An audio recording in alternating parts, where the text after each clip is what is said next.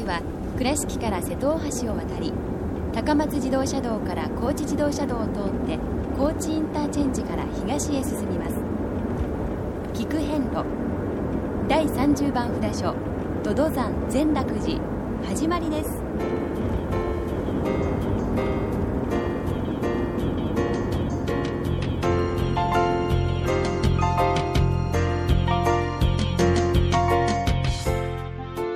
菊遍路、四国88カ所をお坊さんの先達のもと一つずつお送りする番組です。出演は倉敷中島高蔵寺住職の天野光雄さん、落語家で矢掛町国生寺住職の桂米広さん、そして杉本京子さんです。この番組は仏壇仏具の法輪と J チョイス、高蔵寺、倉敷倉歯科以上各社の提供でお送りします。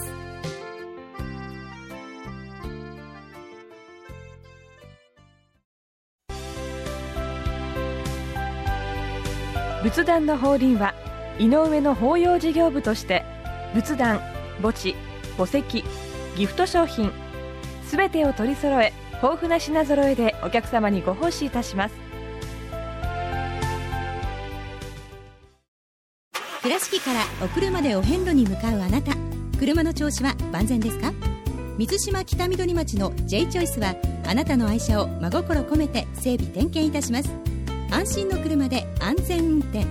交通安全、道中安全はお大師様と J チョイスの願いです。高蔵寺は七のつく日がご縁日、住職の仏様のお話には生きるヒントがあふれています。第2第4土曜日には子ども寺小屋も開校中。お薬師様がご本尊のお寺、倉敷中島・高蔵寺へぜひお参りください。第30番百々山東明院善楽寺様へ到着いたしました。はい。百々山、はい、百々山というのはどう書くんですか？100ですね。お漢字の100に、はい、この下に重なるという同じくというような意味ですね。はい、どど多くという意味ですね。はい、それから東明院、東が明るい、お、はい、東の明るい、東が明るい、はいはい、なぜ明るいでしょうか？日が昇るからです。そうです、はい。ここの場所はですね、土佐で一番最初に開かれたと、開けたという、この開かれたというのは人間がこう力を合わせて開拓したという意味以前に、土地の神様がそちらにおわしたという、そういうイメージでしょうね。それでここから土佐が始まったと、はい、そういうようなイメージで考えれば、東明院という院号も納得がいくなと思います。はい、で、ここまで入ってらしていただくまでにですね、大きな門があったり、それから桜のね、古木の並木道があったり、いよいよかなと思うと正面には土佐神社という、そうですね、ありますね。はい、一の宮がね、一宮がね、ドーンとこう、はい、いらっしゃって、はい、東明という意味がじわっとわかるじゃないですか。で、阿波でもね、一宮のお話が出たかなと思うんですけども、はい、一宮というのは最初に神様がね、はい、こうおられた場所という、はい、始まったという意味でございまして、大体どの町にも一宮というのがありましてね、はい、随分大きな規模で祀られている、はい、今も栄えている神社が多ございます。で、その横には必ず、お寺があるなあいう話は以前もしたかと思うんですけども、はい、ただやっぱし仏教的に日本仏教の悲劇といたしまして、廃仏毀釈という悲しい歴史があります。はい、そうですね、明治ですね。明治の初めにですね、国の命によって、はい、もう神社一本化、仏様の祀るところというのは、なくしてしまおうではないかという廃仏という、そういうちょっと厳しい時代がありましてね、でたくさんのお寺がもうそれこそ廃寺、なくなってしまったり、はい、矛盾になったり、そういうふうにこうなりました。で、このですね、廃寺になってしまうというこの廃仏毀釈の時に、だいたいこう大きな被害を受けてしまうのが、はい、神社が大きい場所。だから一宮さん立派ですよね。で、その昔はその一宮さんとその隣のお寺というのはすごく仲良く夫婦のようにこう勤めている。はい。しかしながらその強引な政策によってですね、神社は残りますよね。で、大きい神社こそ周りのお寺っていうのは潰されたわけですよ。なるほどですね。で、このなくなってしまうとか潰されてしまうというところで一つもうちょっと考えなくちゃいけないのが、その後瞑想が始まってしまうんですよ。迷うんですね。はい。例えばそこにあるお寺の宝物時報がですね、流出してしまったり、はい、またご本尊様を別々の場所へ祀られてしまったり、お寺には縁起というものがありまして、こういう意味でこういうことでこういうことによってこの仏様を迎えますという縁起があるんですけれども、そういうことはもうお構いなしで、はい、こう価値とか、そういうものだけで人の業によってですね、いろいろとこうバラバラにされてしまったりして、はい、お寺の勢いをどんどんそがれていった時代がある。で、この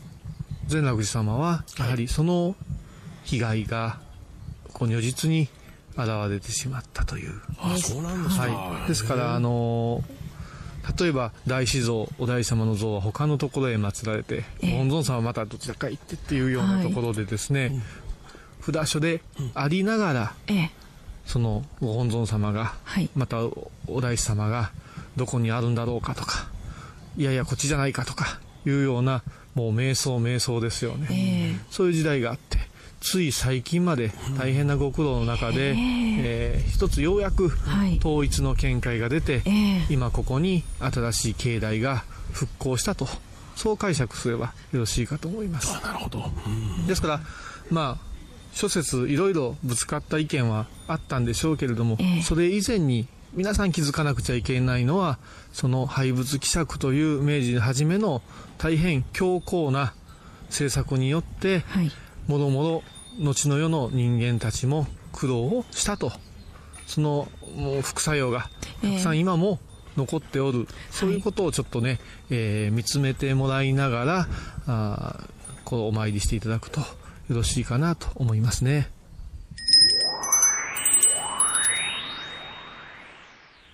さてですね、この場所はその三門というよりはもう開けた場所にありまして、向かって左側、正面にあたるところがですね、それこそその一宮様があられて、鎮守の森のように大きな森になってます。はい、で、ずっとですね、右側手に、視線を振りますと、開けた境内が見えてきます。で、規模それほど大きな場所ではありませんけれども、はい、大変日当たりが良くて、そして木々に囲まれた静かな、そして明るいお参りする場所でございまして、一番ですね、右側の大きな、これは鉄筋でしょうかね、近代的なちょっと作りの本堂なんですけども、そこに本尊の阿弥陀如来様が祀られています。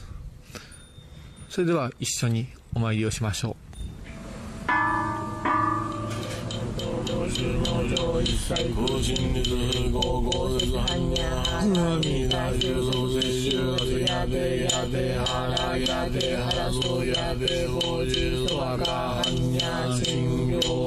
第30番善楽寺ご本尊阿弥陀如来様ご神言には聞く遍路、本堂を右手に見まして、向かって左側に木造の少し小ぶりの建物がございますが、修行大師様が立っておられます。ここがお大師堂でございまして、厄除け大師となってますね。そうですね。この建物は随分古くて、こじんまりとまとまってますが、風格のある趣ですね。それからその横に、農協所を兼ねた、これは書院でしょうね。書院と栗がこうついた形で、随分大きな唐破風の建物がございまして、そこで皆さん農協をいただくようになってますね、はい、で随分境内は色とりどりのお花を、お花がね植えられて、はい、近代的な、まあ、自然に生えているというよりも老いたと感じね、手入れの行き届いた、はい、やはりこう血の通ったお寺というか、そういうイメージってしますよね、うん、ここもお母さんぐらいの年齢でしょうかね、うん、女性の方々が声を掛け合いながら、お灯明やまたお線香の香床ですね、灰をこう掃除してくださったり、はい、またお花の手入れをしてくれたり、ほうきをかけてくださったりっていう、はい、なんかこう手の行き届いた、そういう場所でなんか温かい気持ちになりますね。でここの境内、本堂を向かって正面に、境内一段降りたところですね、道を挟んだ、はい、向かいのところに、各種のねお地蔵様がいらっしゃる、そうですね、で地蔵堂というと一つずつ一つあれば十分っていう形で、いらっしゃるんですけれども、小安地蔵様とか、それから水子地蔵様の水子さんの供養堂ですね、はい、小さな小さなお地蔵さんをね、お守りをね、はい、奉納するような場所がありまして、その横に、梅見のお地蔵さんがいらっしゃる。梅を見る地蔵、はい、梅見地蔵ね。ずっとちょっと歩いてみましょうかね、はい、聞く遍路。懐かしい昭和の倉敷、美観地区倉敷市本町虫文庫向かいの倉敷倉歯科では、昔懐かしい写真や蒸気機関車のモノクロ写真に出会えます。オリジナル絵はがきも各種品揃え、手紙を書くこともできる倉敷倉歯科でゆったりお過ごしください。仏壇の法輪は井上の法要事業部として、仏壇、墓地、墓石、ギフト商品すべてを取り揃え、豊富な品揃えでお客様にご奉仕いたします。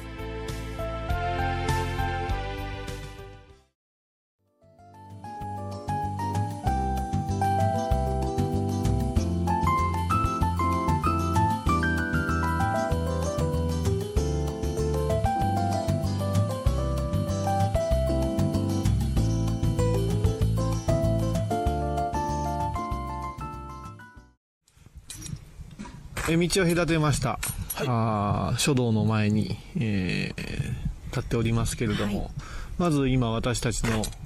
目の前に小安地蔵様ですね。小安地蔵様、この小安地蔵様はですね、ちょっとはっきりしたことがわからないんですけども、ぜひお顔を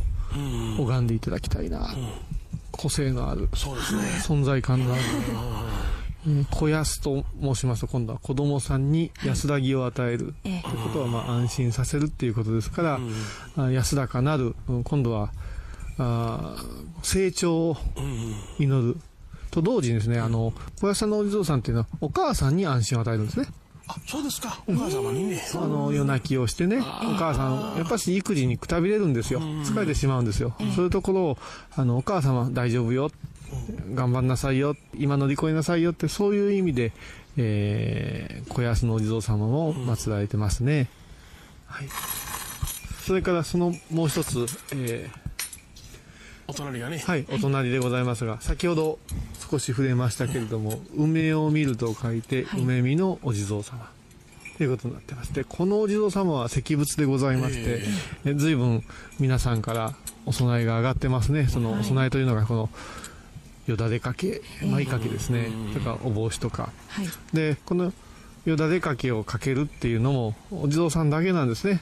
他の仏様にこう、そうですね、あんまり見たことないですね、することがないでしょう、でこれはなぜかというと、子供にの身代わりという意味があるので、はい、地蔵というのは子供さんに例えるので、はい、我が子を思う気持ちとを示すので、赤色で、赤ちゃんの赤ですね、赤色の舞掛けをどの地域もよくこうお供えとして、それから帽子をかぶしたり、いろいろなことして寒くないようにとか、中にはほっぺを赤くね塗ったお地蔵さんとかね、ありますよね。ピサナレヨとかね、そういうようなこう、まあ、本当に庶民的な考え方の、信仰の形だと思いますが、この梅見地蔵様は梅をこう仰ぎ見るようなお姿で、実は今とは違う場所にあったと言われていまして、まあ、この境内にも梅の木がございますので、おそらくあの辺りかなと思うんですが、仰ぎ見るお姿というのがちょっとね、今のお地蔵さんの姿勢からするとどういう感じで仰いでおられたんかなっていうのは、ちょっとこう想像がつきにくいんですけれども、まあその仰ぐいうところかこのゆえんもちょっと難しいんですけれども、首から上のご病気に随分効くと、で例えば精神的な不安定な部分とか、それから頭痛、そういうもののこの頭のですね、まあ、今も大変問題になってますけど、精神の部分のこう安心を平癒を祈ってくださるお地蔵様であって、これが転じてですね、学力向上や集中力やそちらへ行く、これがね日本のね独特の信仰なんですよ。なるほど。頭が良くなれば学力も向上するだろう。違う。頭の病気を治すところから、今度は頭の病気じゃない方はどんどん頭が良くなるという発想ですね。ですから例えばお大師様の像、そこにも修行大師様いらっしゃいますが、足元にですね、キャハンを、あれもお供えされてるんですけど、でなぜ修行大師様の足を拝むかっていうと、足の病気を治してください。ってことは何かというと、お大師様のような強い足健脚であってほしい。そこからまだ道中安全まで祈っちゃうんですよ。つながってますね。だから面白いですよね。病気を治すから病気っていう今のお医者さんのような発想ではなくって、病気を治すんだったらもっとすごい能力もくださるだろうというところが如来菩薩のすごい信仰の仕方です。もうそれが転じていくと、不動様も、それから薬師如来様も、病気は治すけどまだ目を良くするとかね、それから波を切るお不動さん、もともと航海の安全を祈ってた方ですよね。波を切って平穏にする。しかしながらそのまだまっすぐ進んでいくというところに交通の安全、海上の安全がついてきて、今車ではお不動様を拝んで守護していただく信仰があったりする、そういうこの面白さというか、悪いとこだけを直すではないというところでちょっと覚えてもらうと、功徳の幅が広がるってことは、拝む側の解釈の広さもあって、お父さんお母さんに無理を言うようなお気持ちで拝んで当然の姿勢じゃないかなっていう気がしますね。聞く遍路。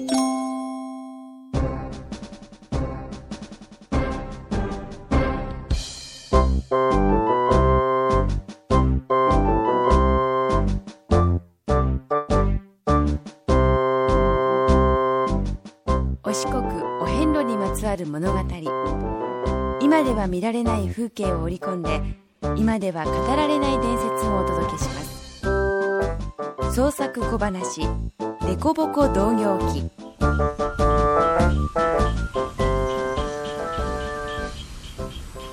なあ第30番お札所善楽寺さんの隣には大きな神社があんねんな。土佐の一宮土佐神社や。結構お寺さんの近所には神社があるな。それは昔はお寺と神社は同じ境内に建てられてたからな。古い神さんが祀られてて、その横にお寺を建てた例もあるし、お寺を守る土地の神さんとして鎮守さんちゅうのがある。その鎮守さんが大きなって神社になったものもあるし、いろいろや。ほんならもともとは神社とお寺はつきもんなんか。つきもんってそうやな。この国には昔から神さんがおったんや。山の神、川の神、自然の中にたくさんの神さんがおられる。そういう文化があった。そこへ仏教が伝わった。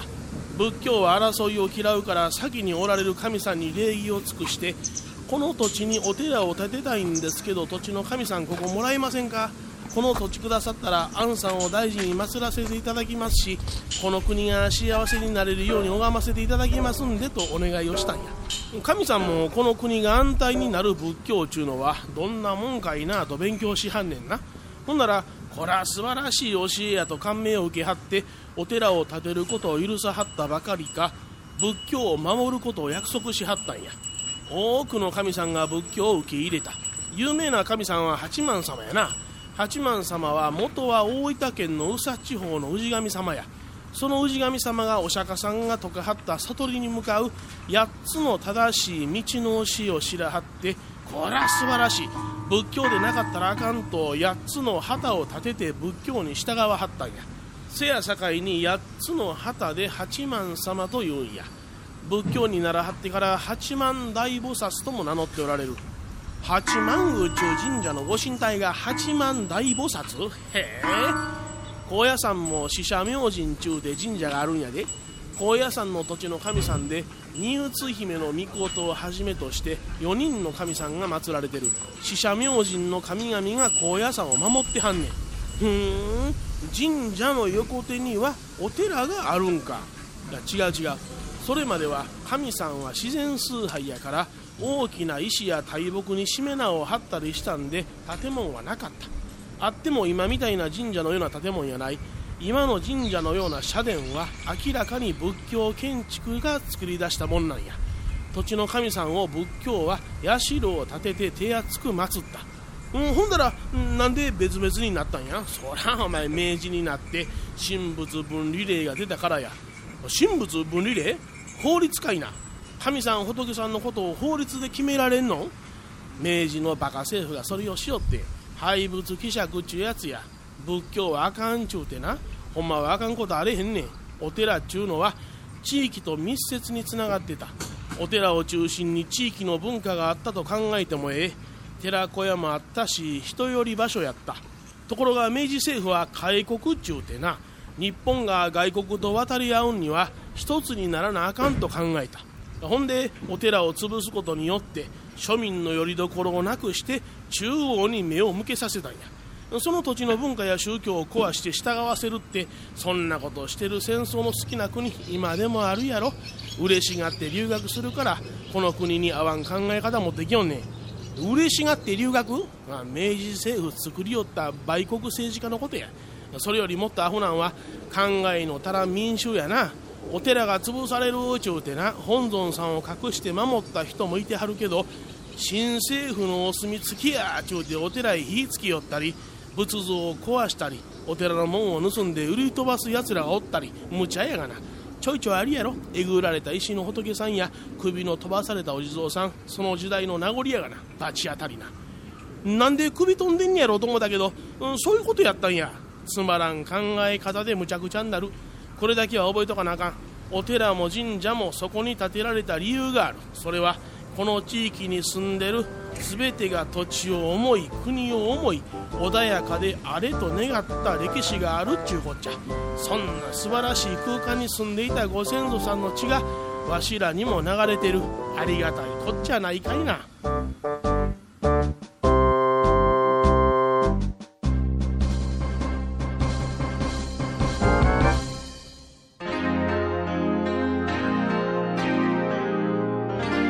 遍路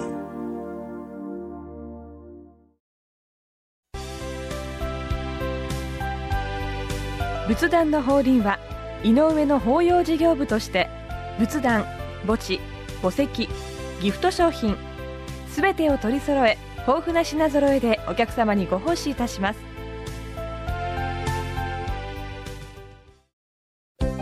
聞く遍路の最新情報や出演者のブログを見ることができるウェブサイト聞く遍路 .com、 番組をお聞きになった後でホームページをちょっと覗いてみてください。音で紹介した内容を写真でご確認いただけます。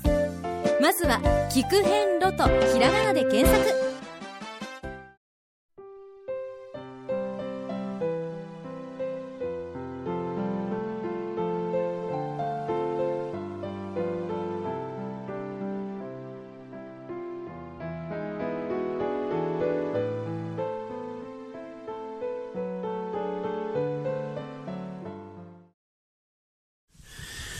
農協所に伺いまして、はい、はい、いろんなグッズを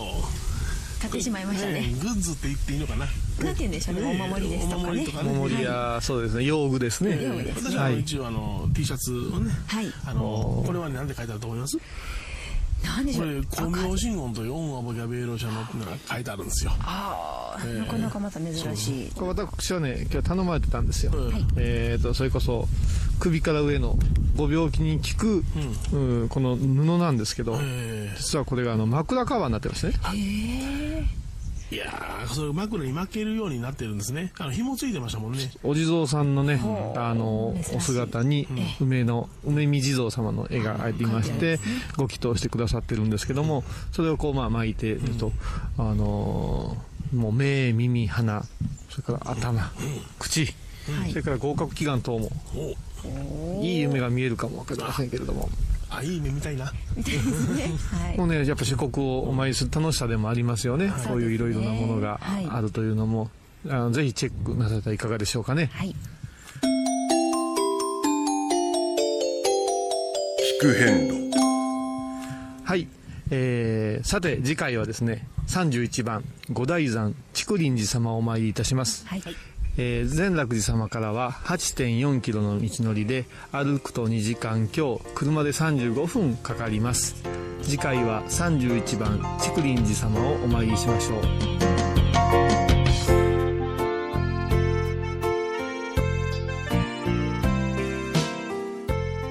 聞く遍路、今回は第30番札所百々山善楽寺をご紹介しました。善楽寺は高知県高知市にあります。では倉敷からのルートです。まず瀬戸大橋を渡り、高松自動車道から高知自動車道を通って高知インターチェンジで高速道路を降ります。一宮方面に進み、一つ目の交差点を左に曲がり、県道384号線を 1.5 キロほど進むと一宮神社善楽寺周辺に到着します。それでは次回も一緒にお参りしましょう。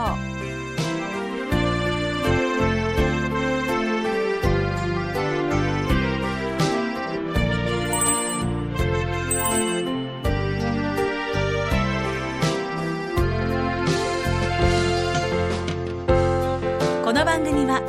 仏壇仏具の法輪と J チョイス、高蔵寺、倉敷倉歯科以上各社の提供でお送りしました。